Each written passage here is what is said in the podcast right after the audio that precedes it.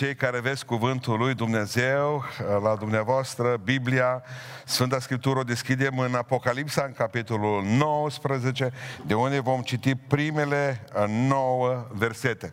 Spunea sora Sanda mai înainte, ea este cea care transmite în limbaj mimico-gestual slujba noastră, zice, pastore, zice, grea predica din seara aceasta, pentru că aia de joi n-am prea înțeles mulți termeni din ea și n-am știut cum să-i uh, explic.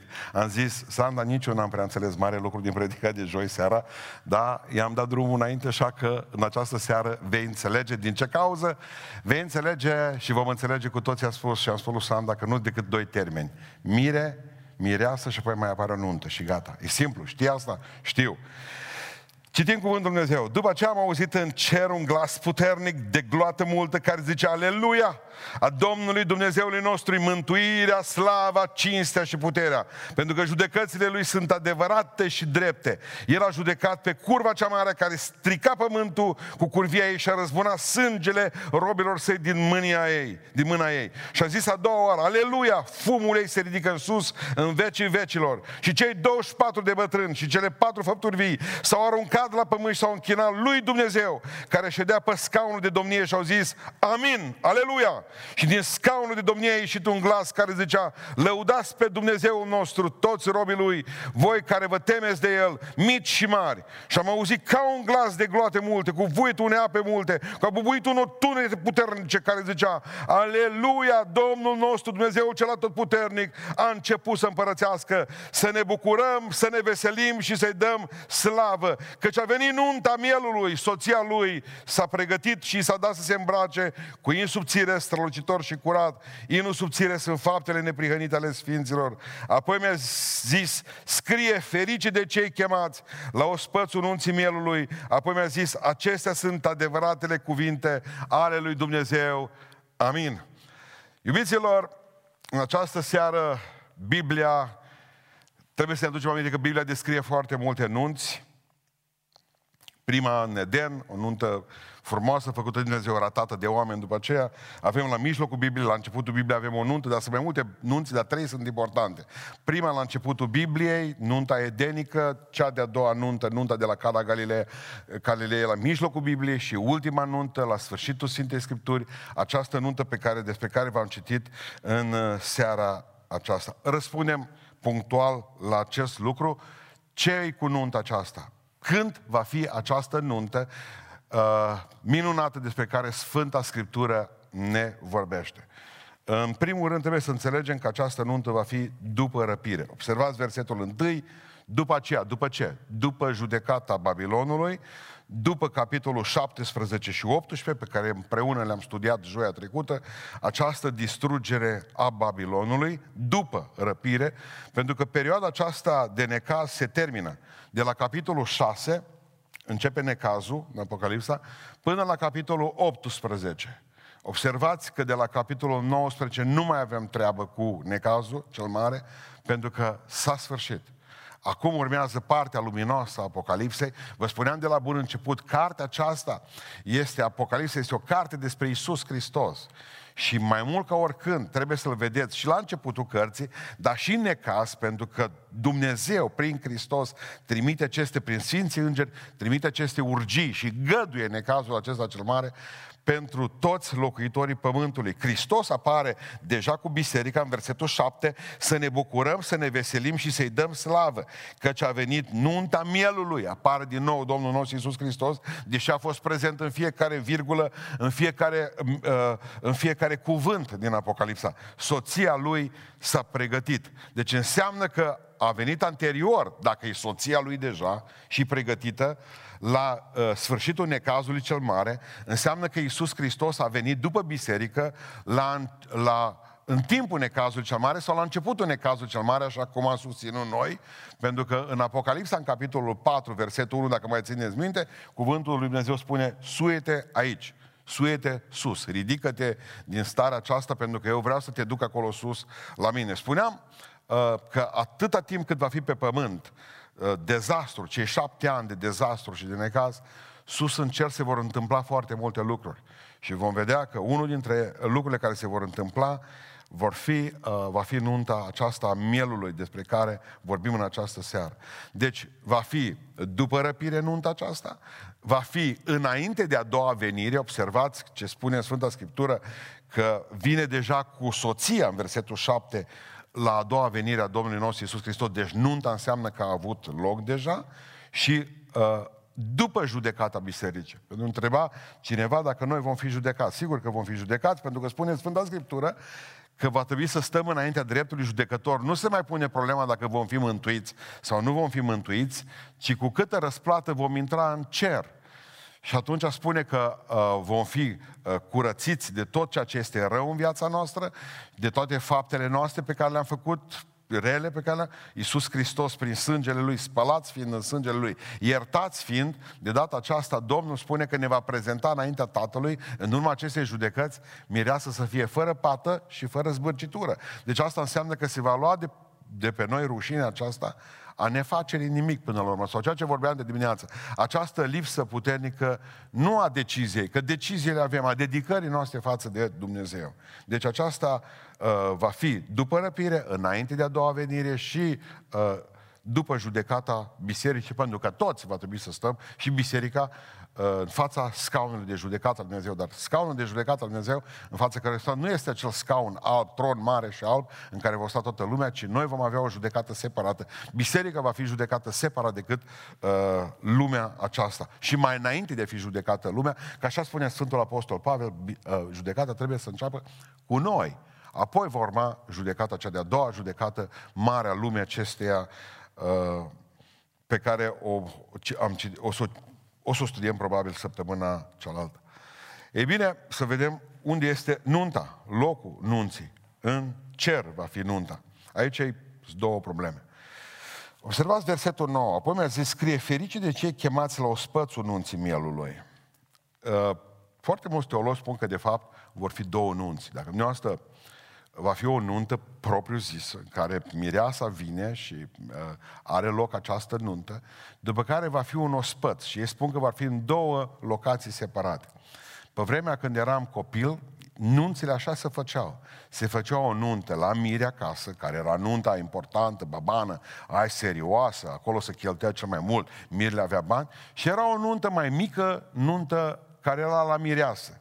De obicei, mirii pendulau între uh, prima nuntă și cea de-a doua.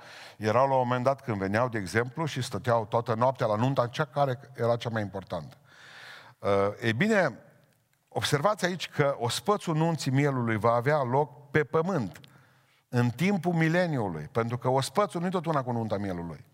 Ferice de cei chemați uh, la ospățul nunții mielului, o spune celor care deja trebuie să iasă cumva din necazul acesta cel mare. Lor li se adresează, nu nouă biserici, că noi deja apărem ca și soția Domnului nostru Iisus Hristos. Care e problema aici?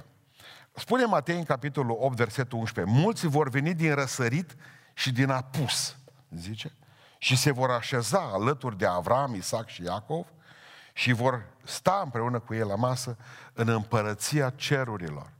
Observați o delimitare geografică, răsărit și apus. Deci înseamnă că e ceva pământesc. Cei vor fi acești ferice de cei chemați la ospățul nunții mielului? Sunt două categorii de oameni care nu vor fi mireasa, ci vor fi la ospățul nunții, nuntașii, la ospățul nunții mielului. Vor fi sfinții Vechiului Testament, că așa spune Sfânta Scriptură. Nu știu dacă vi se pare că e ciudat ce zic acum. Dar eu am fost șocat întotdeauna când uh, ne spunea cineva că vom sta la masă cu Avram, Isaac și Iacov. Și ziceam, o, ce mare lucru să-l întreb pe Avram un alta. Dar n-am realizat, până în urmă cu câțiva ani de zile, că de fapt, bă, cum să fim noi ca Avram? Nu, vom fi deasupra lui Avram. Vom fi deasupra lui Isaac. Vom fi deasupra lui uh, Iacov. Pentru că noi vom fi mirease, ei vor fi nuntași. Vi se pare ciudat. Voi trebuie să înțelegeți un lucru. Joi a, joi a șocat pe mulți oameni. Mi-au scris și au spus, pastore, ce, ce am auzit joi seara, n-am auzit până acum, că biserica, noi am știut că biserica e planul B al lui Dumnezeu. Nu e planul B. E planul din tâi, o mireasă pentru fiul său. Deci trebuie să despărțiți lucrurile dumneavoastră. Nu, nu sunteți trupul lui Hristos pentru că izraeliții au refuzat acest lucru. Deci nu trebuie să zicem mulțumesc lui Dumnezeu pentru că Israelul a rămas împietrit. Și că Dumnezeu din lipsă de a avea pe cine iubi ne-a așezat pe noi biserica. Nu. Noi, biserica, din veșnicie în veșnicie, suntem planul A al lui Dumnezeu pentru a fi mireasa lui Iisus Hristos.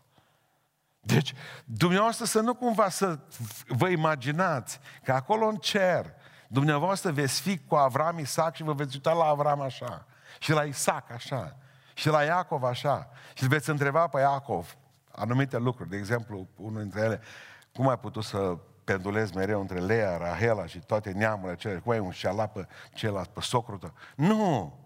Gândiți-vă că vor fi două situații complet diferite. Noi suntem mireasa lui Iisus Hristos. Vechiul Testament, cu toți aceia care au fost tăiați în două, și Isaia cu ferăstrăul.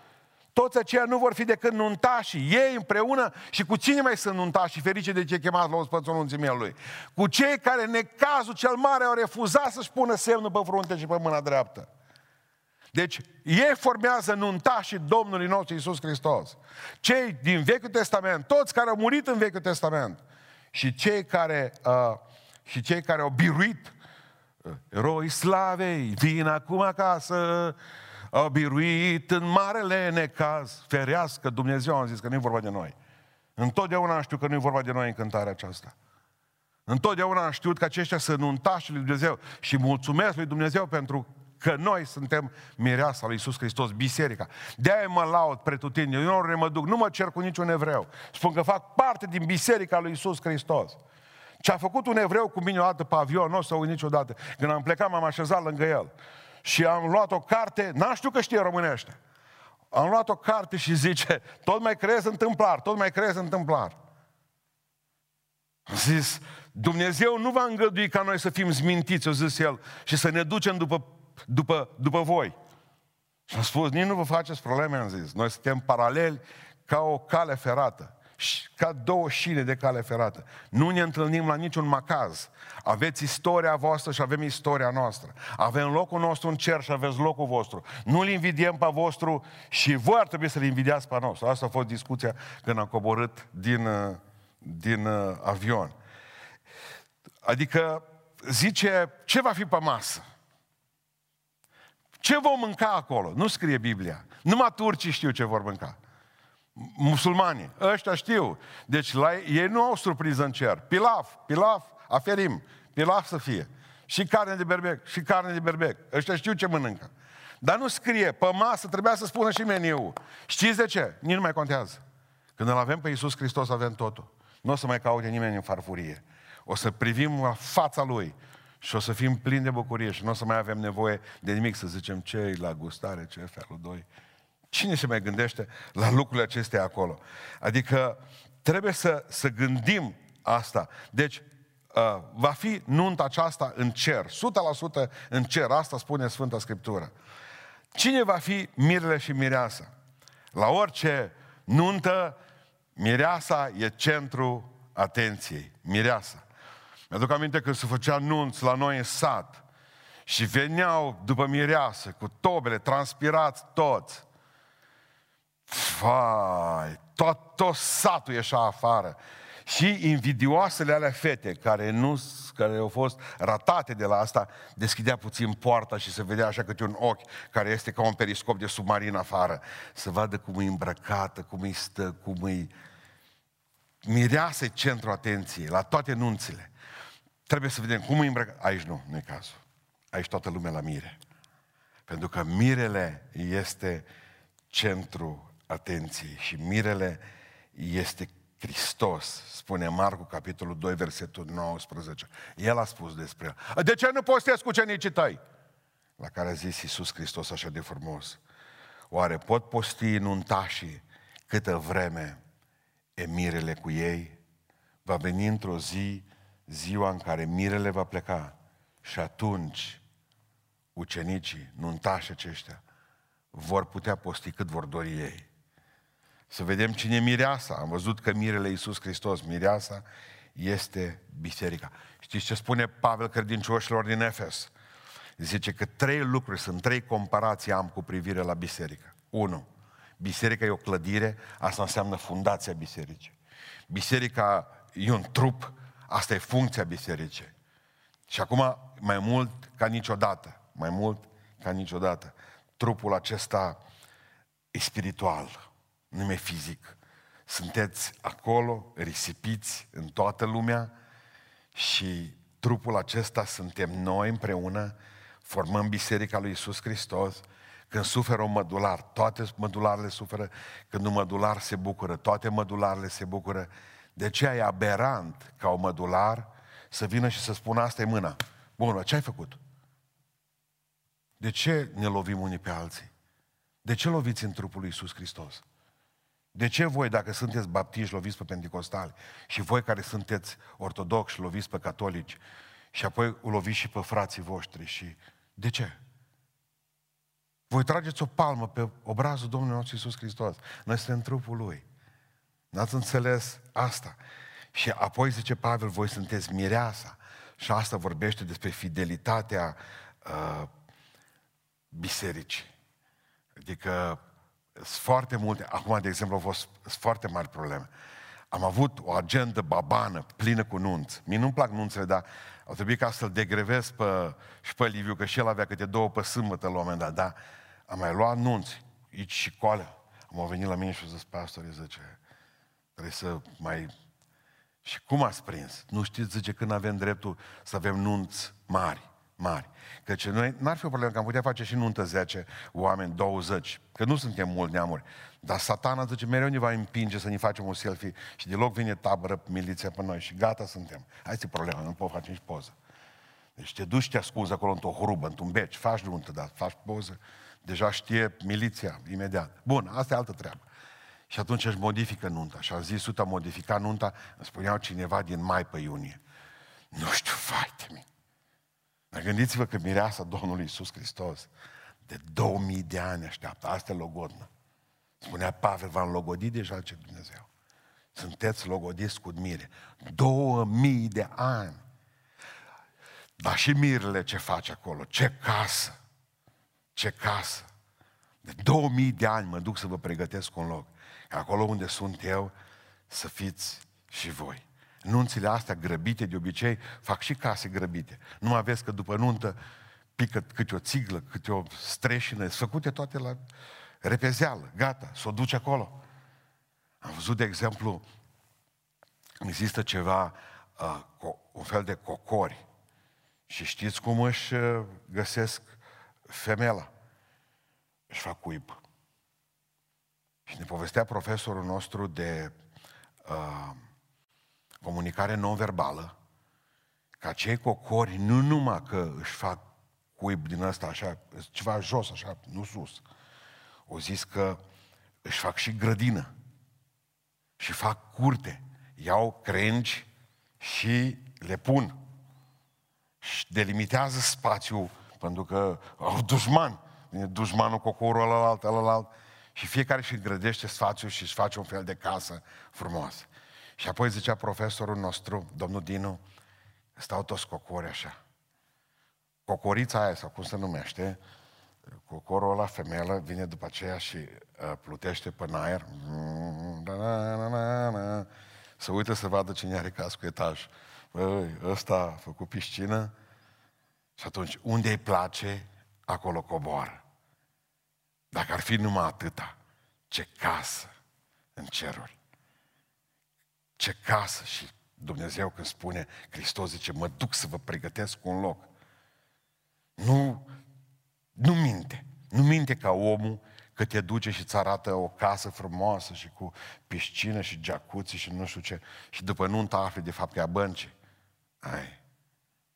Că de fapt locul tău și al lui o garsonieră în restul vieții. Nu. Nici când Domnul zice, mă duc să vă pregătesc un loc, mireasa este biserica. Trebuie să înțelegeți puțin procedura anunții de atunci. Pentru că Biblia nu respectă procedura anunții de la noi, din Bihor, ci respectă procedura anunții evreiești. Și atunci veți înțelege mai bine. La noi, de exemplu, cum e nunta? Prima dată să copiii mergeau acasă, spuneau la părinți, uite, vrem să ne căsătorim, părinții analizau bucățile de pământ, analizau tot felul de lucruri care țineau de viitor și apoi se făcea tocmeala, așa se numea, se făcea tocmeală. După ce se ieșea cu tocmeală, tocmeala era grea, se negocia, eu am prins negocieri și la noi la pocăiți, până la ultimul cent, bănuți, tot. După ce se termina tocmeala, după aceea erau trimiși chemătorii. Nu se făcea invitații, ca acum trimici invitație, eu pui pe masă, asta. Nu. Atunci veneau doi transpirați care aveau o, o, aveau un toiac din ăla încărcat cu toate cârpele fetelor din sat, aveau câte o jumătate de rachiu de prună, băteau la poartă și te chemau, așa spuneau, cu voia lui Dumnezeu și a familiei Juncan sau Jurcan, să zicem. Vă chemăm pe data de sâmbătă, 24 iunie, la nuntă, unde va avea și apoi începeau, aveau pove. Și eu am fost, de știu, fost temător la multe din astea, transpirați toți, mergeam, ne chemau în casă, săreau câini pe noi, era, nu era ușor să-i chem pe oameni la nuntă. Și într-un fel sau altul, chemător am rămas. Chemător, nu se zice chemător, că e urât. Se zice chemător. Pentru că de atunci tot chem oamenii, chem oamenii la nunta mare, la nunta Domnului nostru Isus Hristos. Și așa, așa, după ce veneau chemătorii, după aceea se făcea nunta, se făcea în cort, dar și cu cort era o problemă. În podobitul cortului se făcea coportul întregului sat. Fiecare veneau după aceea cu coșerile cele de cules și veneau prin sat, poți să dai un, era un sat, era covorul ăla cel mai frumos. Fie că era adus din Basarabia sau ceva cu flori făcut, de obicei ăla pleca la nunț, după vreo 10 ani îl cunoșteai, tot era găurit, băteau ăștia cuie. Mă, să nu bateți cuie în el. Deci era, venea cu coșerile de cules tot câte două femei la tine acasă. Și fiecare dădea câte un covor. Două, trei, cum avea inima bună. Și covoarele acelea apoi se băteau în interiorul cortului și adică la nunta aceea participam cu toții. Înainte de a fi servicii în acestea că trebuie să, dintr-un loc, luai farfuriile. Nu, fiecare ducea de acasă. Domnule, eu am patru, de aia la nuntă erau tot felul de ciudățenii, pentru că participam cu toții. La nunta asta nu se participă. Pentru că n-ai ce duce. Ce duc eu ca mireasă? Nimic. E prin har. Vii doar tu. Nici tu zestră, nici nimic, nu are nevoie mirele. Deci e diferită față de a noastră. E diferită și față de cea a evreilor. Și atunci, după aceea, ă, toți mergeam să vedem mireasa în ziua anunții și ea era centru atenției. Acum, procedura anunții la ei în vechime era altfel. Era prima perioadă, perioada contractuală, așa se numea. Când părinții, părinții aranjau căsătoria. Nu întrebau copiii, copiii aveau 10 ani.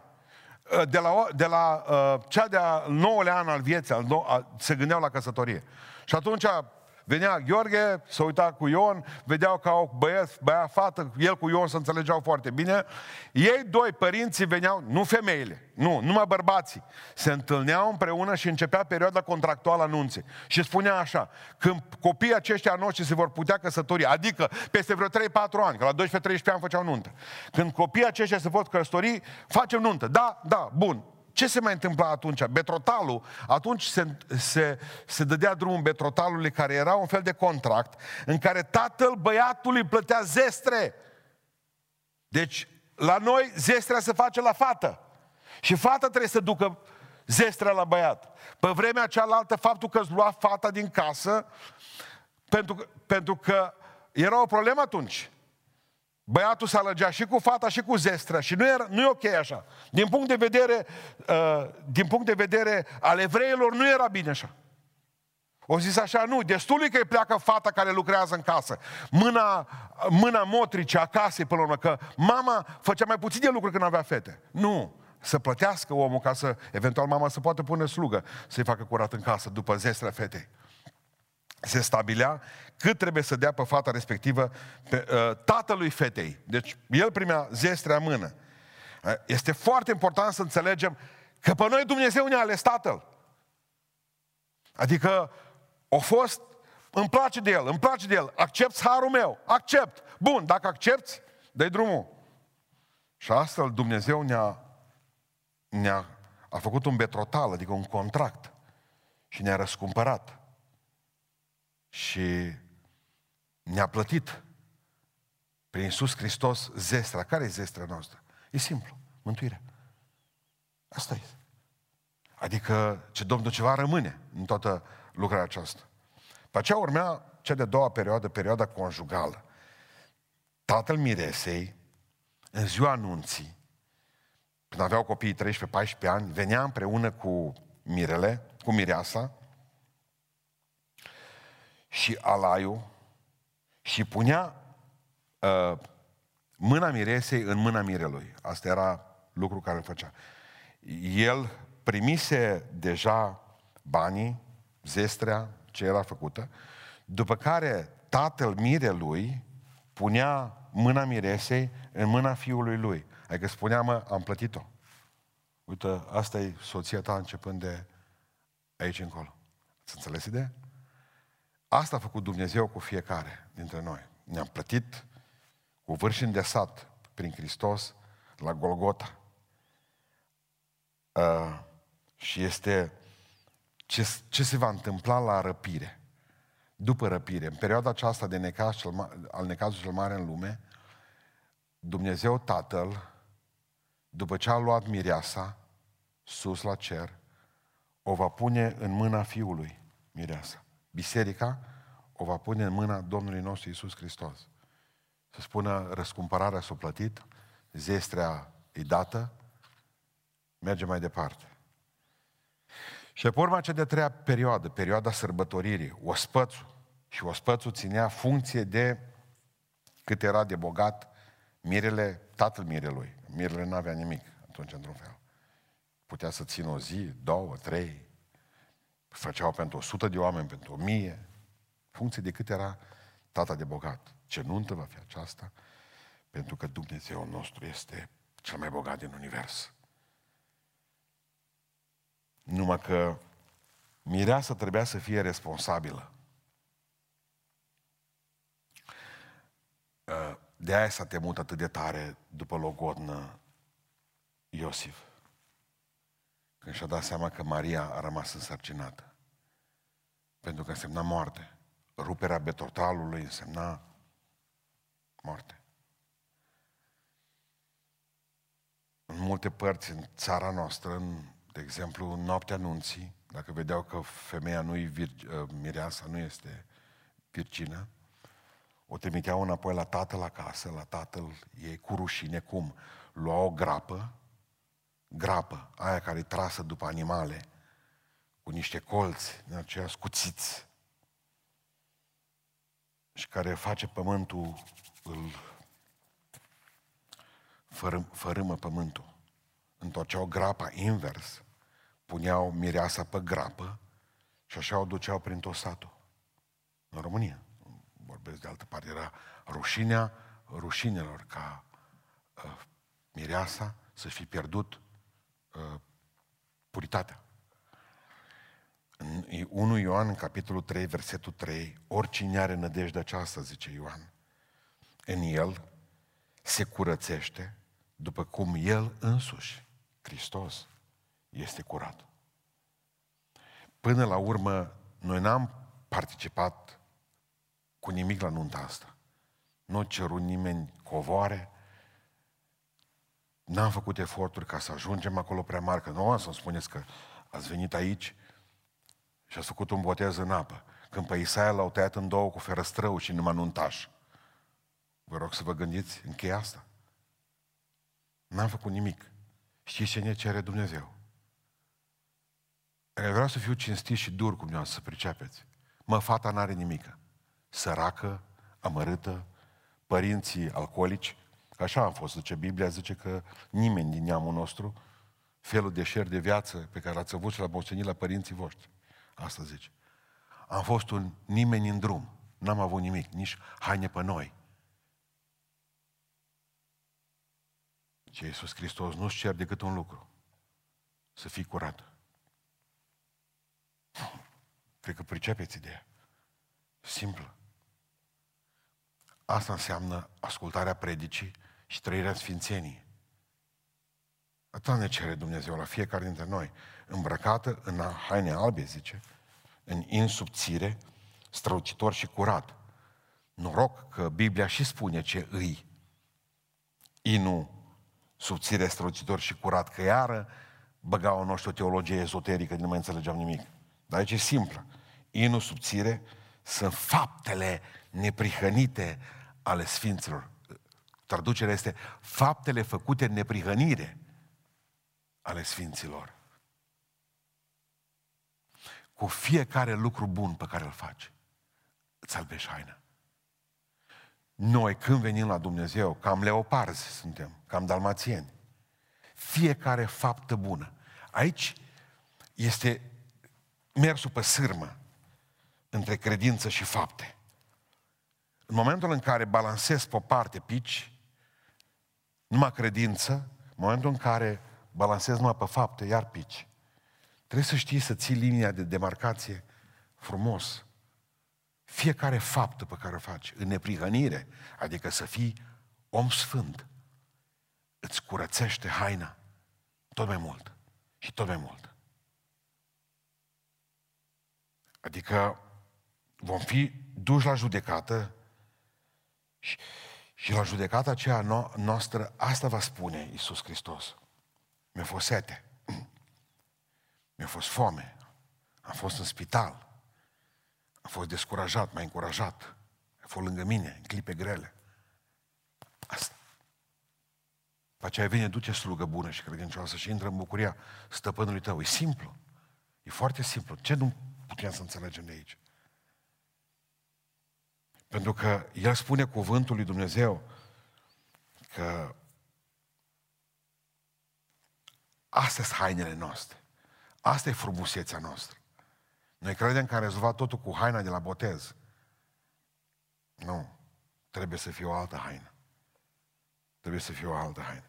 Ce este interesant este faptul că să ne bucurăm, zice, să ne veselim și să-i dăm slavă, ce a venit nunta mielului. Observați? Toată lumea să-i dea lui slavă. Că și uh, tot el primește slava și după ce mireasa e frumoasă, fără pată și fără zbârcitură. Am fi zis, mă, câtă vreme mireasa mai urâtă. Normal că toată lumea se uită la mire. Bun, dar a fost dusă înaintea tatălui și a ajuns să fie fără pată și fără zbârcitură și culmea, tot mirele primește slavă. Nu culmea. Așa e normal. Pentru că toată slava trebuie adusă lui Dumnezeu, Domnul nostru Iisus Hristos și Duhul Sfânt. Nimic prin noi, nimic noi, ci totul prin El și totul este El. Cum ar fi? Citit undeva că la un păstor, zice că e caz adevărat. Eu cred, că păstorii sunt stare de multe. La un păstor, o venim mirele și au zis așa, îți dau 100 de dolari. Dacă uh, zici la nuntă că am văzut eu undeva într-un film și o obligi pe mireasă să zic următoarele cuvinte. Îl iubesc, îl onorez și mă supun. Nu. Pe mine mi se pare totul de bun simț. Vi se pare vouă altfel. Păi da, suta asta de dolari o ei rapid. Îl iubesc? Cine nu iubește? Nu zicem noi și nu zicem de pe gratis de cele mai multe ori. Îl iubești? Da. Îl stimezi până când vrei să fii supus. Până la moarte. Aproape gratuit. Atât o trebuie să zic. Bine, în ziua anunții, nu mai vede că se întoarce pastorul spre el, spre mire. Și zice, promiți că o să-i fii fidel. Promiți că aduci micul dejun la pat. Promiți că o să-i calci și o să ajung la călcat și la spălat vase. Promiți că o să duci gunoiul. Ce să facă de rușine? Eu zis în fața tuturor acolo, da. S-a dus, când s-a terminat totul, s-a dus negru la păstor. Și zice, nu ne-am înțeles. Noi, că trebuie să spui doar, trebuie să-l iubești, să-i fii supusă, să-l onorezi. Ba da, zice păstorul, dar ea mi-a făcut o ofertă mult mai bună. Înțelegeți? Noi nu avem ce ofertă să-i facem. Nu avem ce să-i dăm. E cea mai bună ofertă pe care ne dă Domnul nostru, Iisus Hristos. Nu putem pretinde nimic, absolut nimic. Ceea ce m-a frământat pe mine este faptul că foarte mulți oameni în România, și cu asta închei, foarte mulți oameni în România cred că Dumnezeu e bun și cumva vor ajunge la nunta aceea. Lor le indic să citească o pildă din Sfânta Scriptură a unui om care nu a avut haina de nuntă. Prietene, ce cu tine? Adică știți cum ar fi asta? Ajunge, ajungerea din greșeală la nunta asta. Exact ca și eu, eu cu colegă mea, eram anul, terminasem, dădusem bacul, trebuia să mergem în armată, să mă duc eu în armată, era prin august 1985. În septembrie eram încorporat deja. Mă duc în armată. Unul dintre colegii noștri a făcut nunta Cimbeiuș. Mergem la nuntă, mergem la nuntă. Bine, ea cu trenul, eu cu trenul. Ea nu avea prieten, eu nu aveam prietenă, ce mergem împreună. Bine, m-am înțeles bine cu ea, m-a lăsat să copiez, mai timp de patru ani. N-am avut probleme. Ne-am întâlnit noi gătiți bine, zdravăn, nuntă în Beiuș. Mergem aici la central, unde e time out pentru cei care sunt din Beiuș sau știu zona.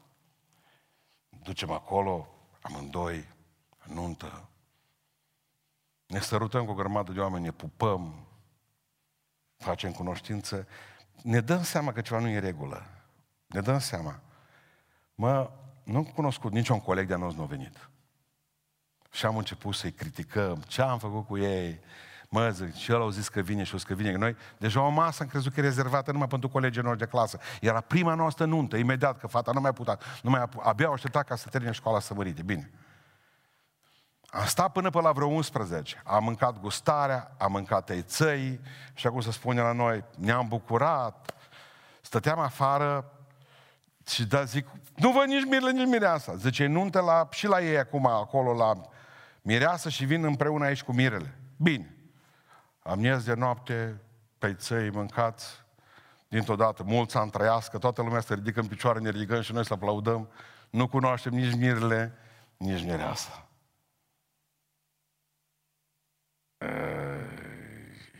Mă, Jenny, zic, noi nu suntem bine. Zice, asta e altă nuntă. De aia n-am cunoscut pe nimeni, de aia nu nici colegii noștri. Cum să plecăm, trebuia să ne luăm și haina. Ne-a făcut prieteni deja, e după noi. Unde plecați? Da, mai ieșim și noi afară. Apare un milițian burtos și zice, el am întrebat, șeful, nu vă supărați. Mai este vreo nuntă în Beiuș? Cred că mai este, zice, una la teatru, acolo la militar, la ce era, că acolo am auzit hărmălaie. Ne-am dus și noi la miez de noapte într-o viteză grozavă, am ajuns pe la 12 și jumătate. Vă dați seama că am cunoscut, când am intrat în nuntă, am cunoscut pe toți. Toate neamurile erau acolo, toți colegii noștri de... Mă, dar la ora asta veniți! Repede, dă-le gustare, zic, nu gustare, treceți direct la felul 2, că noi deja suntem înaintea voastră cu ceva. Nu mai fost la o nuntă. Românul crede că el poate să ajungă din greșeală. Domnul e bun, nu contează cum am trăit în lumea asta, dar la sfârșit că mor, Dumnezeu e bun. Nu. Nu. A fi mireasă presupune puritate și puritatea nu se câștigă la moarte. Puritatea se câștigă în viața aceasta. Și puritatea înseamnă luptă. Cam asta e toată ideea.